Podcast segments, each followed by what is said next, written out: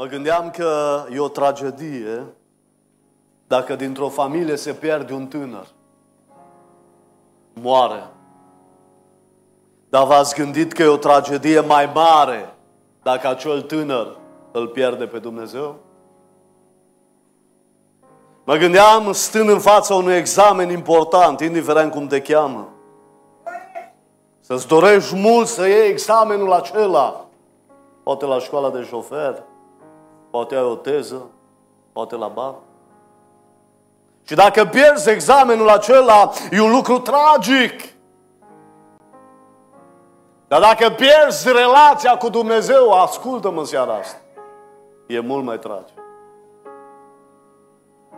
Mă gândeam, un băiat vorbește cu o fată, mă, visează și ea, visează și el. La ziua aceea anunții, o zi de vară, poate de iulie, de august. Dar la un moment dat se întâmplă, nu știu ce, în relația aceea și se rupe relația dintre băiat și fată. Și zici tu, e o tragedie.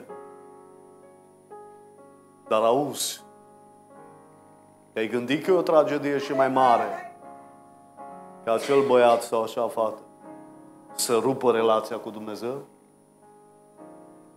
Cea mai mare tragedie ce îi se poate întâmpla unui creștin, unui tânăr creștin, unei tinere creștine, unui bărbat creștin sau unei femei creștine, cea mai mare tragedie e să ajungă într-o zi să-L părăsească pe Dumnezeu, să se depărteze de Dumnezeu. În seara aceasta, despre această tragedie vă voi predica, despre tragedia depărtării de Dumnezeu.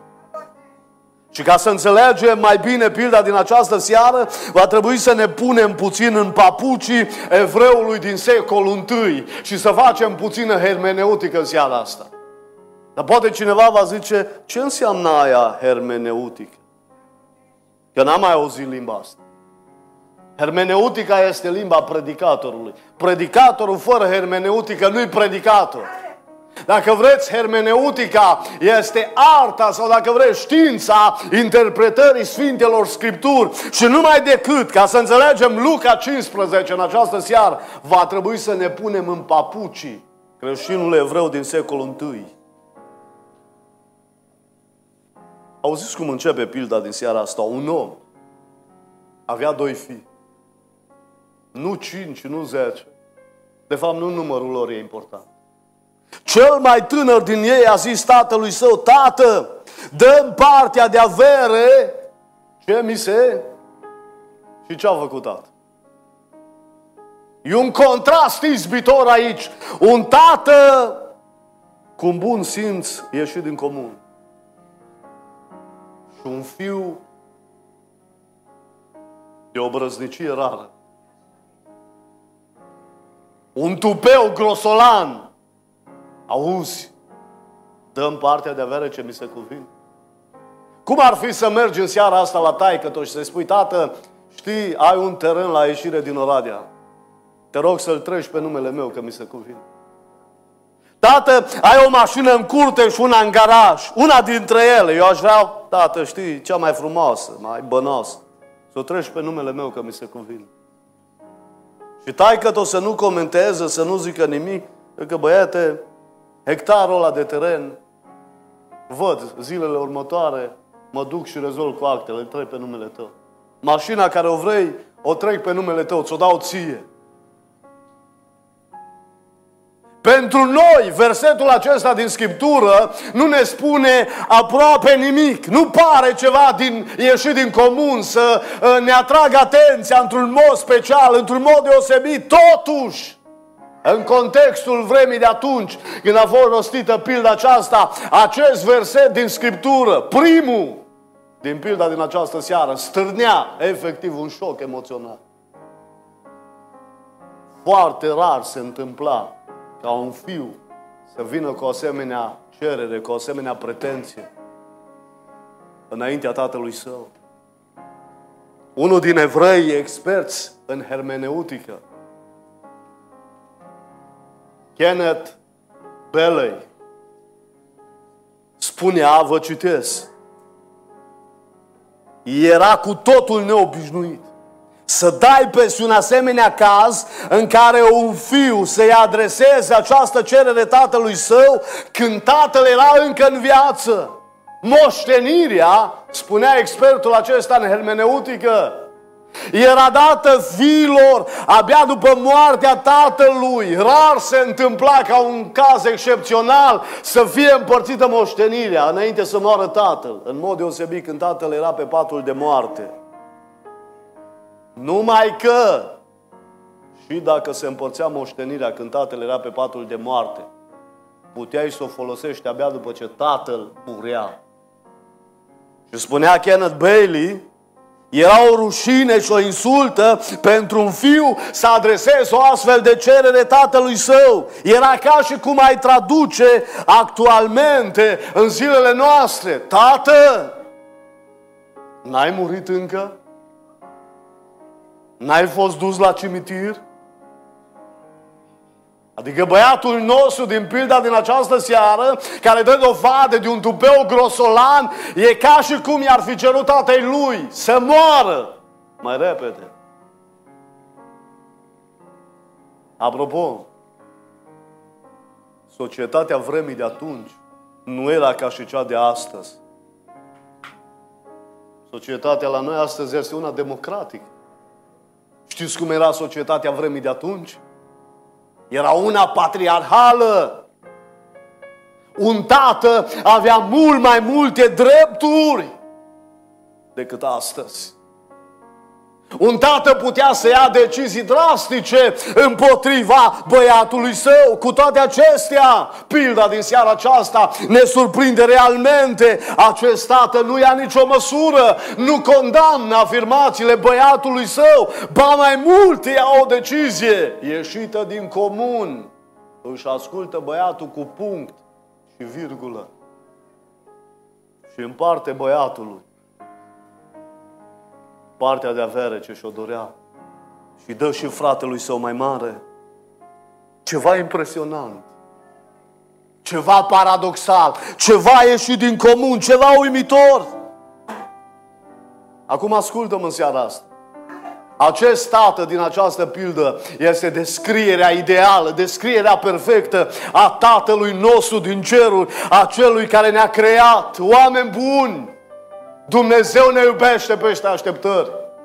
Dumnezeu ne iubește necondiționat. Dumnezeu ne iubește nespus de mult. N-ați observat câtă răbdare are Dumnezeu cu noi? Cât de îngăduitor este de atâtea ori, câtă compasiune ne oferă în fiecare zi Dumnezeu. Un Dumnezeu, auziți, care ne dă libertatea să ne alegem destinul. Ne dă libertatea să hotărâm încotro, o apucăm. Dragostea lui Dumnezeu este acea dragoste care oferă libertate persoane iubite. Nu este o dragoste posesivă, așa cum e în generația noastră de astăzi. Bă, zice, te iubesc de numai, dar te controlează tot la 5 minute, să faci numai ce zice el sau ea. Să continui lista? N-ați întâlnit bărbați posesivi sau geloși? Mă refer așa, la extremă. N-ați întâlnit astfel de soții? Dragostea lui Dumnezeu este altfel. Oferă libertate persoane iubite.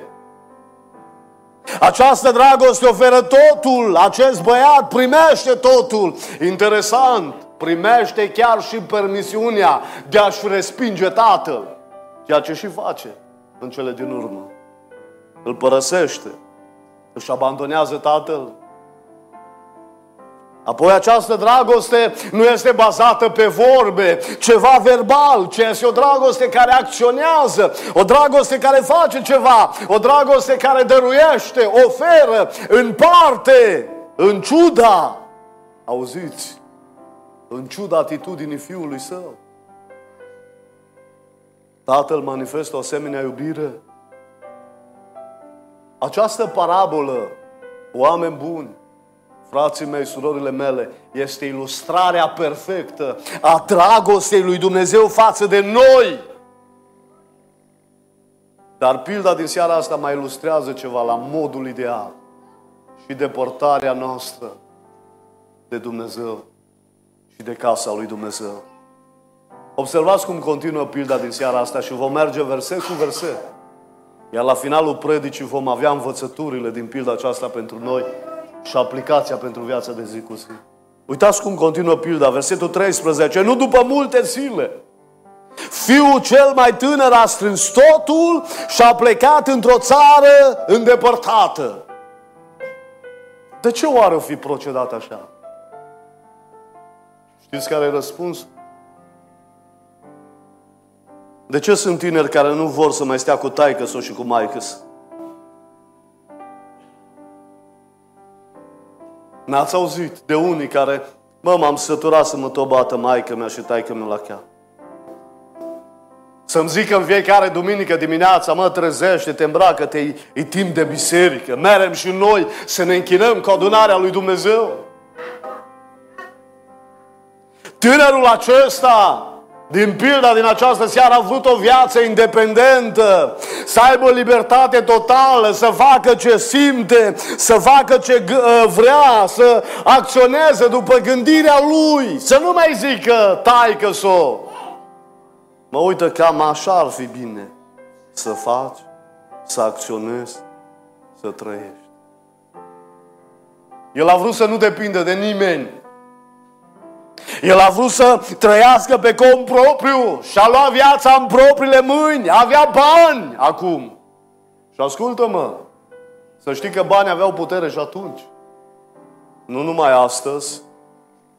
Nu ni se spune în ce țară a mers, interesant, dar ni se lasă o afirmație aici, foarte interesantă. S-a dus într-o țară îndepărtată. Și acum trebuie să știți, pentru un evreu al vremii respective, expresia asta, țară îndepărtată, se referea la o țară dintre neamuri, dintre păgâni. Și noi știm ceva în această seară. Care era atitudinea unui evreu față de o țară dintre neamuri, dintre păgâni? Ce ziceți, era una pozitivă? Nici vorbă. Dumneavoastră știți că neamurile creșteau porci. Și animalele acestea pentru evrei, cum erau considerate? Necurate. Pentru un evreu, porcul, iertați-mă expresia, n-aș fi să o folosesc în seara asta, dar e o realitate din text. Era simbolul necurăției. Și păgânii erau priviți ca niște oameni necurați. Și odată intrând în tangență cu oamenii aceștia, deveneai și tu ca evreu cum? Necurat. Știți că era un obicei la evrei atunci, dacă călătoreau într-o țară străină, la întoarcere în țara lor, primul lucru care îl făceau, se ștergeau bine pe picioare de praf și apoi, al doilea lucru ce îl făceau, de urgență, se îmbăiau de sus până jos. Considerând că intrând în țara aceea străină au devenit necurați, acest tânăr ajunge așadar într-o țară necurată, păgână, devenind el însuși necurat. Și acum ascultă-mă, căderea acestui tânăr nu s-a întâmplat dintr-o dată, la un pocne de deget. Și a fost o cădere treptată, progresivă, la fel cum se întâmplă cu mulți astăzi. Să știți că nu dintr-o dată ajung să. Și progresiv. Uitați-vă ce spune Biblia despre căderea lui. Versetul 13. Și-a risipit averea, ducând o viață destrăbălată. Spuneam că legea evreiască a vremii respective dezaproba folosirea moștenirii din partea tatălui atâta timp cât tatăl era în viață, încă trăia, chiar dacă era bolnav. Puteai folosi acea moștenire abia după moartea tatălui. Și acum aluzi. Acest tânăr, pe baza celor spuse, se făcea vinovat de trei ori. În primul rând se făcea vinovat pe plan familial, deoarece și-a dezonorat tatăl prin atitudinea avută. În al doilea rând se făcea vinovat pe plan social, deoarece a încălcat cu bună știință legile vremii respective. Iar în al treilea rând se făcea vinovat pe plan divin. De ce? A ajuns să trăiască în păcat, să ducă o viață destrăbălată. Asta era o ofensă directă la adresa lui Dumnezeu. Auzi un tânăr care de trei ori se făcea vinovat. Următorul verset ne spune, versetul 14, după ce a cheltuit totul, a venit o foamete mare în țara aceea și a început să ducă lipsă. Și acum ascultă, mă, ăsta e scopul diavolului. Să-ți promită totul, să zică, du-te, fă, acționează, vei fi fericită, îți va merge bine, vei fi împlinit, va fi extraordinar. Și după ce diavolul vine cu promisiuni frumoase, el e expert, e specialist. Știi ce va face? Îți va lua totul. Și vei rămâne gol pe dinăuntru. Dezamăgit și frustrat și frustrată. La început el îți promite totul, că va fi bine, ca la final să-ți ia totul. Pentru că diavolul este un șmecher.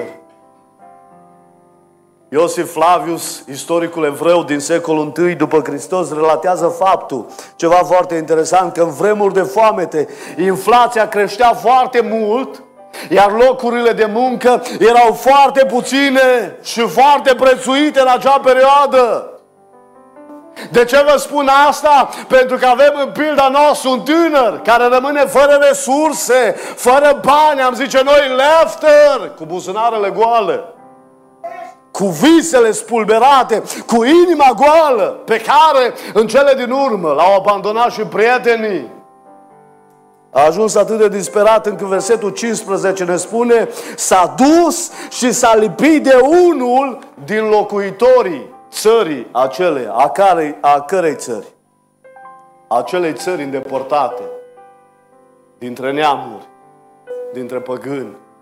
Verbul colao de aici s-a lipit. Arată disperarea profundă și fără margine a acestui tânăr care își dă seama cât de critică este situația și starea în care a ajuns. A te lipi de un păgân în acea vreme era cel mai de jos stadiu în care putea să admită că va ajunge un evreu. Amintiți-vă cum erau priviți vame și evrei, colectorii aceia de taxe pentru Imperiul Roman. Știți că erau puși pe același paler cu prostituatele? Și culmea, Căderea acestui tânăr nu se oprește aici. El continuă mai departe. El nu doar că este obraznic și tupeist cu tatăl lui, nu doar că fuge printre păgâni, nu doar că rămâne fără avere, fără resurse, un lefter cu sufletul gol și cu buzunarele goale. Nu doar că ajunge să depindă de un netăiat împrejur, adică de un păgân, dar ca semn a ruinării lui totale. Ajunge, auziți, culmea, să păzească porci acelui străin. Se poate afișa Levitii cu 11 cu 7? Să vedeți ce însemnau porcii pentru nevră? Erau cele mai detestate animale de către evrei. Un evreu devenea automat necurat, având tangență cu animalele acestea, cu porci. Starea tânărului nostru din parabolă se agravase atât de mult, încât la disperare, ne spune pilda din această seară, și-ar fi dorit mult să se sature cu ce anume? Cu roșcovele ce le mâncau porcii, dar nu i le-a dat nimeni. Vă puteți imagina cât de jos a căzut tinerul nostru, a ajuns mai prejos decât niște animale care se chemau porci și care erau necurate în ochii evreilor. Până acolo a decăzut starea lui. Încât porcii, auziți, aveau ce să mănânce. Iar el n-avea nici măcar atât. În vremea respectivă erau două feluri de roșcove. Erau roșcovele șami și roșcovele bari. Roșcovele șami erau acele roșcove comestibile folosite de oameni. Semănau cu un fel de mure. Puteai să le mănânci. În schimb erau roșcovele numite bari, care erau mici și amare și în același timp necomestibile, care se făceau undeva într-un tufiș uscat și erau folosite de către animale. Pilda de seara asta se referă la cea de-a doua categorie de roșcove, la roșcovele barii. Atât de mult de căzuse tânărul nostru încât zicea el, vreau măcar roșcovele astea barii, necomestibile, amare, mici. Dar uite că nici măcar la astea n-am acces. Nu pot să le folosesc. Astfel, acest tânăr a ajuns să decadă mai jos decât un animal necurat. Finalul pasajului, nu întâmplător, dă declarația tatălui despre acest băiat. Acest fiu al meu era, era mort și a înviat. Era pierdut și a fost găsit. Ce însemna oare era mort? Ce însemna oare când tatăl a zis, acest băiat al meu era pierdut? Una din scrierile de bază evreiești ale vremii respective era Midrashul. Și în Midrash ni se prezintă un act care are legătură cu realitatea acestei pilde numit actul tăierii. Când cineva comitea niște păcate grave, la fel ca și tânărul din pilda noastră, precum o brăznicia, aroganța și lista de exemple continuă, se spune că prietenii, vecinii, Omul față de care se făcea vinovat respectivul ieșau în plină stradă în fața casei celui vinovat. Și omul față de care s-a greșit, în cazul nostru tatăl, lua un vas de lut și în plină stradă spărgea în bucăți vasul acela de lut. Ca simbol a faptului că relația dintre el și cel care a greșit și dintre toată comunitatea prezentă în stradă, relația aceea s-a rupt pentru totdeauna. Auziți ce cuvinte se rosteau într-o asemenea împrejurare. De acum înainte, acest om, acest tânăr, este mort față de mine și față de ceilalți prezenți și este socotit pierdut. Cei tăiați, cu ghilimele, chiar dacă erau încă în viață fizic, erau considerați morți și pierduți din punct de vedere social și spiritual. Istoria ne spune că în cazuri foarte rare se mai putea face reabilitarea unui asemenea tânăr doar de către persoana față de care s-a greșit. În cazul nostru, Tatăl. Iată, dragii mei, cât de tragică poate să fie depărtarea de Tatăl.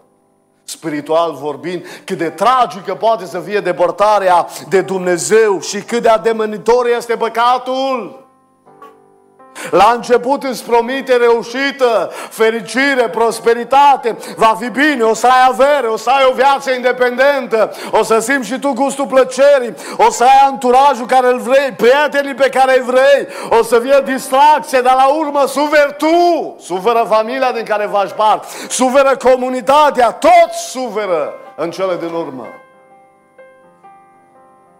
Știi că diavolul e în stare să te ducă de la avea la lipsuri? Știai că diavolul e în stare să te ducă de la lipsuri la ridicol? Știai că diavolul e în stare să te ducă de la ridicol la disperare și de la disperare la distrugere? Am citit o carte despre suicid. Și în cartea aceea se spunea că sunt cinci pași care duc la sinucidere. O dezamăgire duce la descurajare, descurajarea la depresie, depresia la disperare și disperarea la distrugere. Asta face diavolul. Asta urmărește el cu fiecare tânăr, cu fiecare tânără, cu fiecare bărbat, cu fiecare doamnă.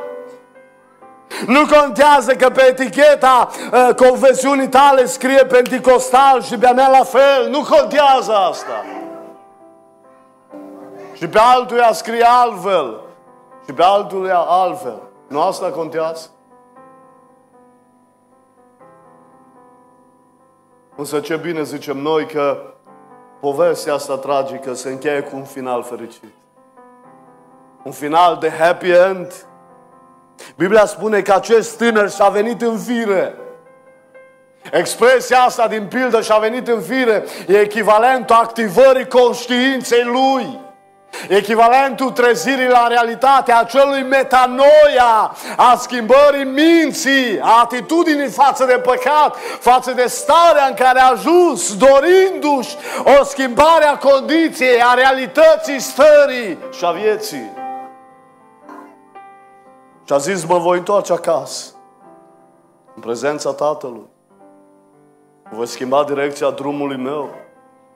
Nu mai pot să rămân în starea în care sunt. De astăzi, drumul meu va urma o altă traiectorie. Mă întorc de unde am plecat. Uitați cum zice el și a venit în fire și a zis Câți argați ai tatălui meu au belșug de pâine? Iar eu ce fac aici? Eu mor de foame. Mă voi scula și mă voi duce la tatăl meu de ce oare înapoi la tatăl lui? Știți de ce? Pentru că la tatăl lui n-a dus lipsă o zi. De ce oare înapoi la tatăl lui? Pentru că tatăl lui îngrija să meargă bine în toate. De ce oare înapoi la tatăl lui? Pentru că la tata simțea apartenența de fiu. La tatăl se bucura de prețuire.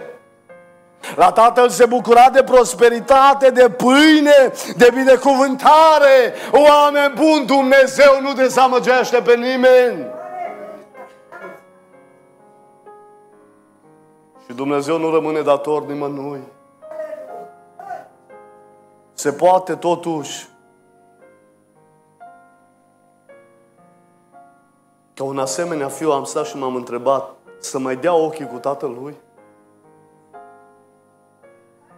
Dumneata l-ai mai iertat? L-ai mai acceptat înapoi? După cât a făcut? După câte rușine a produs tatălui său, mai poate el fi reabilitat? Mai poate cineva primi un fiu risipitor, o fică risipitoare? Răspunsul este da. La Dumnezeu se poate. Și tatăl îl primește. După ce a avut atâta răbdare cu el, l-a primit cu atâta bucurie, fără nici măcar un reproș. Dumnezeu nu l-a așteptat cu noia. Dumnezeu nu i-a dat un cancer în metastază. Dumnezeu n-a pregătit un stâlp sau un pom în care să intre cu mașina la 180. Dumnezeu n-a zis acum să stai pe tușe în căruciorul cu rotile sau la orizontală în pat ani de zile. Dumnezeu l-a așteptat cu brațele deschise. Cum numai Tatăl, Cel care îl crease, putea să facă asta. Oameni buni, care sunt lecțiile de viață pentru noi? Am început o nouă săptămână. De mâine dimineață din nou la serviciu, din nou ați auzit examene. Intrăm în tumultul acestei vieți. Oare ce ne învață pilda din această seară? Și prima lecție de viață pentru noi e următoarea. Cât de mult ne iubește Dumnezeu chiar și atunci când noi greșim. Nu știu dacă dumneavoastră ați observat cât de mult acest tată și-a iubit băiatul chiar dacă el greșise mult. Observați următorul amănunt. În loc ca fiul să alerge spre tatăl, Pilda ne spune că tatăl a alergat spre fiu. În vremurile acelea se spunea că era un lucru rușinos ca un tată să alerge spre copilul lui sau un om înaintat în vârstă să alerge spre unul mai tânăr. Ce face tatăl nostru din pilda din această seară? Ignoră, sfidează pur și simplu tradițiile vremii și aleargă în întâmpinarea fiului său care auzi ce a făcut. Nu i-au dus bani în plus la afacere? Nu s-o căsătorit cu cea mai frumoasă și cea mai sfântă fată. Nu cânta în cel mai bun grup de laudă din biserica renumită, nu știu de pe ce stradă și nu știu din ce oraș. Și fiul ăsta a făcut prăpăt resursele și a făcut prăpăt tinerețea. Dar tatălui nu-i pasă de regulile tradiției vremii și aleargă spre fiu. Ba mai mult, acest tată a căzut pe grumazul fiului și l-a sărutat mult. Sărutarea din partea tatălui era semnul acceptării, dar nu a unei acceptări parțiale sau de o zi sau de câteva ore, ci a acceptării de pline, acceptării totale. Apoi, acest tată ia decizia să-l îmbrace cu haina cea mai bună, haina de sărbătoare, știu ce însemna haina asta, numită în pildă haina cea mai bună?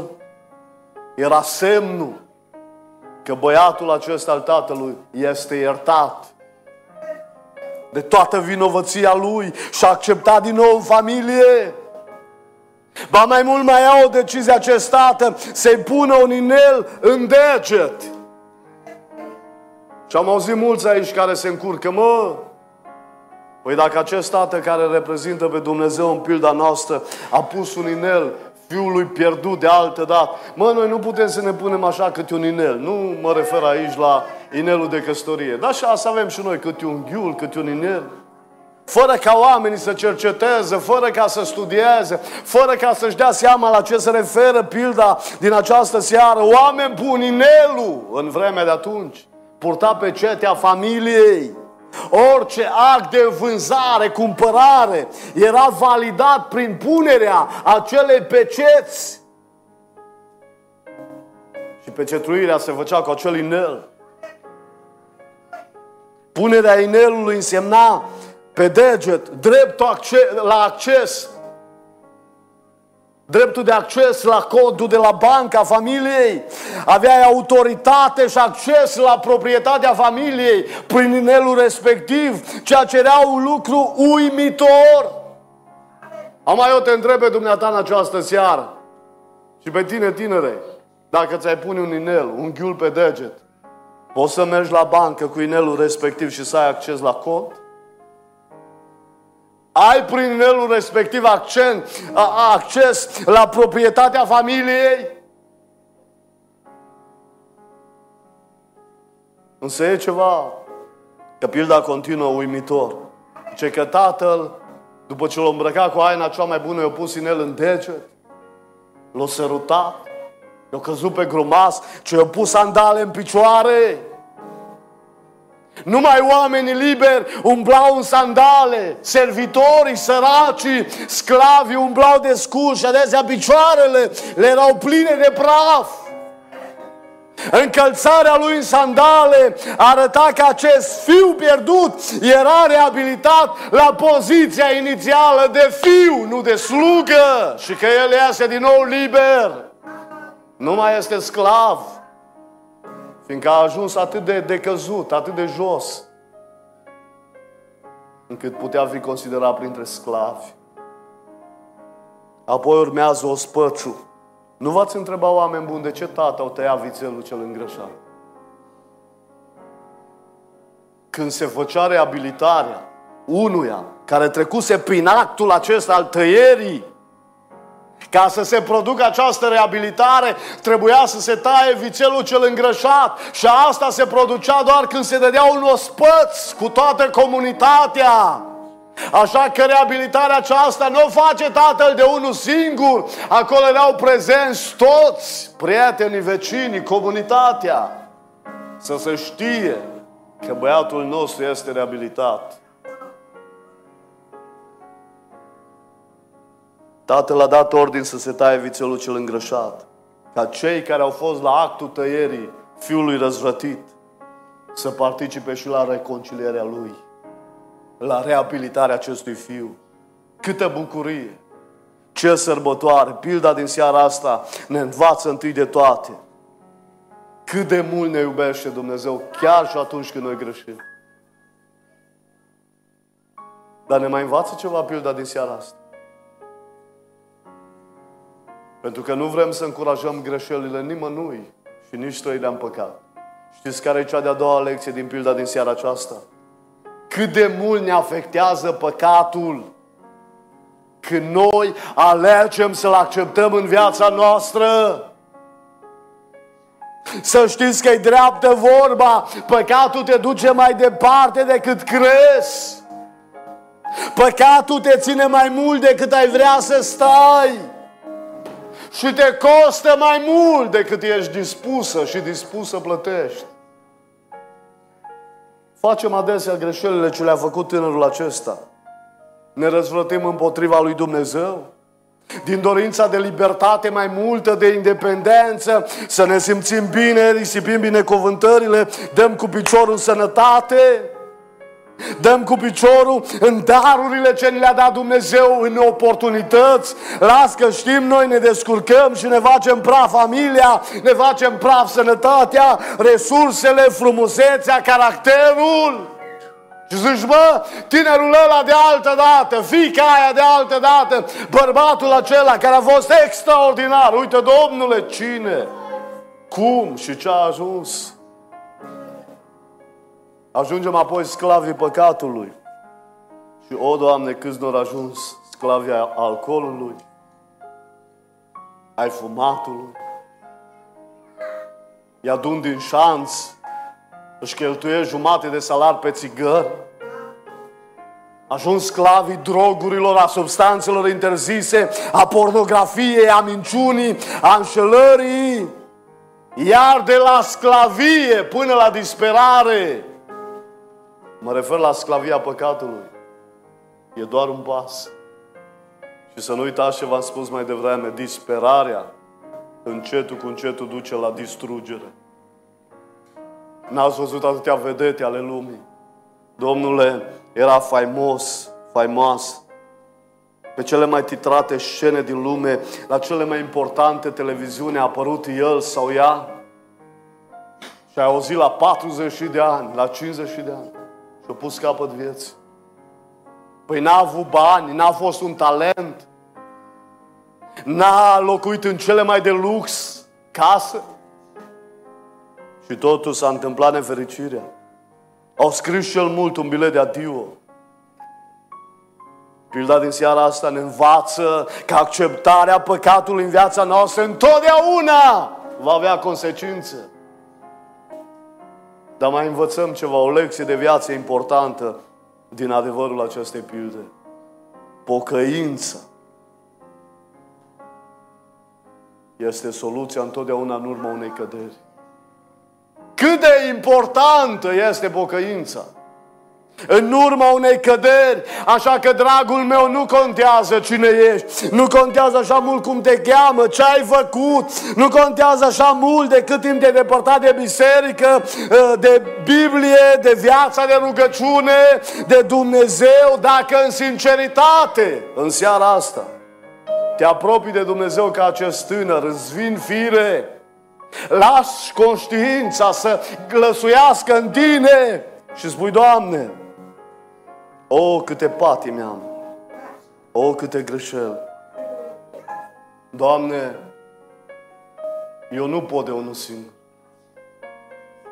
Dar te rog, Doamne, ajută-mă să-mi pun pașii pe drumul către Tine, pe drumul către biserică, casa lui Dumnezeu, spre drumul unde e belșugul ce-l oferă Dumnezeu oamenilor. Dar ce înseamnă oare pocăința asta? Simplu. Pocăința presupune ca la nivelul minții să recunoști că te-ai născut în păcat și că ai trăit în păcat până în seara asta. Pocăința coboară apoi la nivelul sentimentelor când omul manifestă o stare profundă de regret, de remușcare, de părere de rău față de păcatul în care a trăit. Iar apoi pocăința trece la nivelul voinței omului. Când omul se prăbușește în fața Creatorului și spune, Doamne, cu tot ce sunt eu, cu tot ce am, eu n-am cum să renunț la păcatul din viața mea. Eu n-am cum să renunț la patima cu tare, la viciu cu tare. N-am cum, Doamne, aș vrea, dar te rog, dăm putere, fiindcă vreau să renunț la păcatul în care trăiesc. Asta înseamnă ca un om să se pocăiască, să recunoască că e păcătos, să regrete păcatul în care trăiește și să ia decizia să renunțe la păcatul din viața lui sau a ei.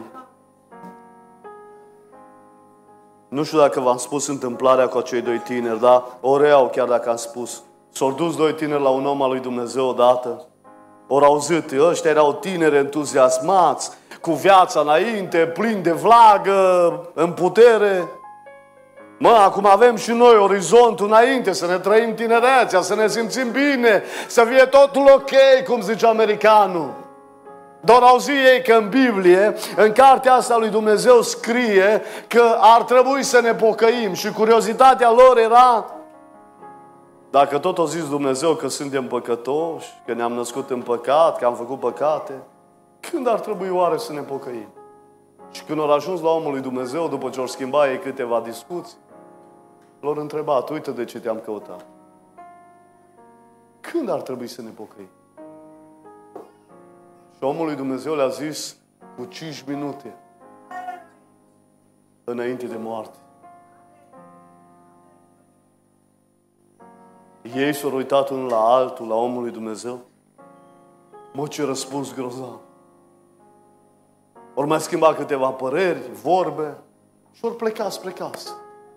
Nu, cum n-ai fi fericită ca tânără sau ca tânăr să auzi, mă, cu 5 minute înainte de moarte, dacă te pocăiești, ți-ai rezolvat problema veșniciei și ajungi în rai.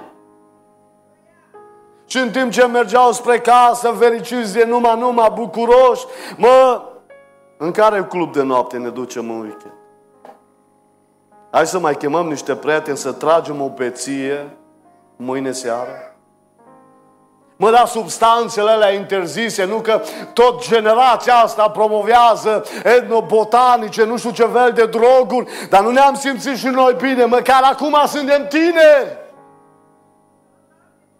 Și își planificau ei viitorul în mintea lor și fluierau și erau fericiți de numai numai. În timp ce mergeau spre casă, unul s-a oprit brusc și se uită la prietenul lui și ce mă prieteni, ce ce? Tu știi ce nu ne-a zis omul lui Dumnezeu la care am fost? Ce ce? Păi nu ne-a zis când murim. Tu știi când vom muri? Păi cum să știu? N-am cum. Hai să ne întoarcem fuga la omul lui Dumnezeu și l-au căutat de urgență. Când ne-a ieșit în întâmpinare, a văzut panicat, schimbați la înfățișare. Prieteni, ce s-a întâmplat cu voi? Păi dumneata ne-ai zis să ne pocăim cu 5 minute înainte de moarte. Și nouă așa tare ne-a convenit lucrul ăsta. Am plecat bucuroși, ne-am și gândit cum să ne distrăm, să ne simțim bine. Deci uite, prietenul ăsta meu s-a oprit în plină stradă. S-a uitat la mine speriat și a zis, mă, tu știi că omul lui Dumnezeu nu ne-a zis când murim? Noi de aia ne-am întors la dumneata, să ne spui și când vom muri. Ca să știm când trebuie să ne pocăim. Omul lui Dumnezeu i-a privit serios și le-a zis, prieteni, s-ar prea putea ca ultimele 5 minute din viața voastră să fi început deja.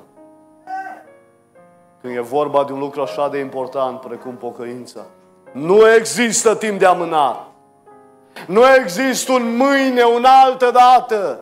La pensie, las că mai avea vreme. Că e vorba de o realitate așa de importantă care privește sufletul tău și mântuirea ta și veșnicia ta. Pocăința este pentru acum.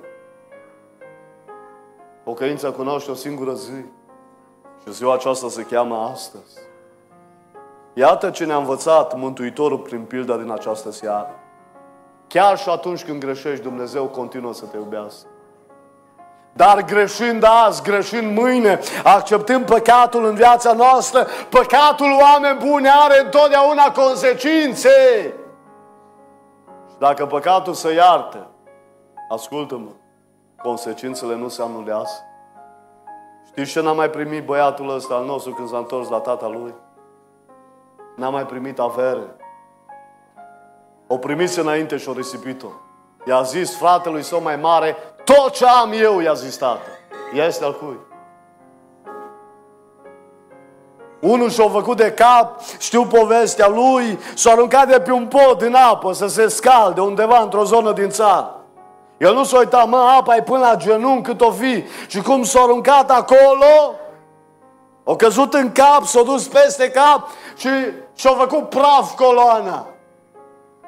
De atunci și până astăzi este într-un cărucior cu rotile. Între timp, peste an s-a întors la Dumnezeu, a realizat în ce stare se află și care are nevoie de Creatorul în viața sa. Dar ascultă-mă, Dumnezeu l-a iertat, l-a mântuit. Dar e și la ora asta în căruciorul cu rotile. Dumnezeu n-a promis că după ce îți bagi joc de sănătate, ți-o va da neapărat înapoi. Pentru că scopul existenței noastre în lumea asta nu-i fericirea. Fericirea e un rezultat. Scopul e să trăim în sfințenie. Știi, își face praf plămânii după ce au fumat 3-4 țigări, 3-4 uh, pachete de țigări pe zi. Și la 60-70 de ani vine, Doamne, cine am fost? Mă prăbușesc în fața Ta, iartă-mă, Doamne, mântuiește-mă și Hristos zice, da, astăzi, în seara asta te mântuiesc. Dar asta nu-ți garantează că îți va vindeca plămânii. Știți, sunt mulți, am întâlnit weekendul trecut unde a fost la o biserică pe cineva, a zis, bă, m-aș pocăi. Persoana asta a câștigat bani mulți într-o companie mare din țară, dar ce să vezi? O stare de panică, de frustrare, anorexie. Nu se simțea bine deloc. Și am zis, fi sinceră. Ai vrea să te împaci cu Dumnezeu, să te pocăiești? S-a uitat la mine și a zis, m-aș pocăi dacă Dumnezeu m-ar vindeca.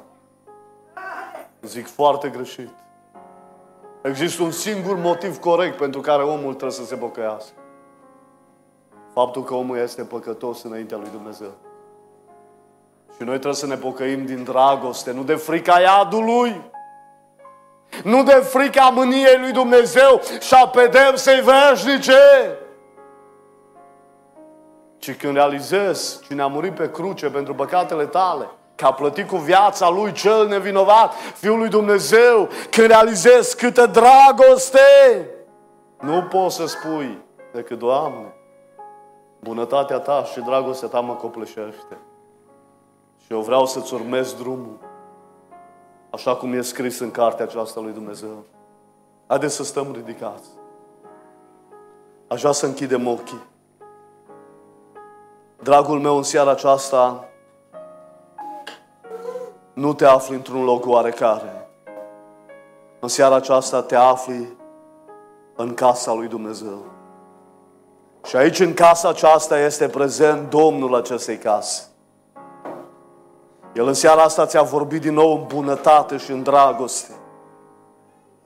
În seara asta a vrut să te conștientizeze că drumul pe care mergi, dacă ai început să te îndepărtezi de el, prin atitudine, prin vorbe, prin gesturi, prin fapte, dacă ai început să mergi pe căile turalnice, dacă ai început să ai sentimente greșite, dacă ai început să ai o gândire greșită, dacă diavolul ți-a făcut praf tinerețea, eu nu te cunosc în seara asta. Poate ești bine cu Dumnezeu. Dar dacă nu ești bine și drumul tău a luat-o într-o direcție falsă, într-o direcție greșită, în seara aceasta, în bunătate și în dragoste, Dumnezeu a venit aici să-ți vorbească să-ți iasă înainte și să spună că El încă te iubește. Și că ai valoare în ochii Lui și El și-a dat fiu pentru răscumpărarea ta, pentru reabilitarea ta, pentru ridicarea ta, omule, din păcat. Oh, în seara asta Iisus vrea să te primească. În seara asta Iisus vrea să te ierte.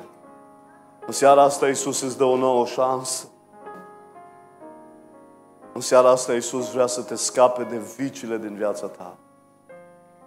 Oare vrei tu să scapi de ele? Oare vrei tu să primești iertarea lui Dumnezeu?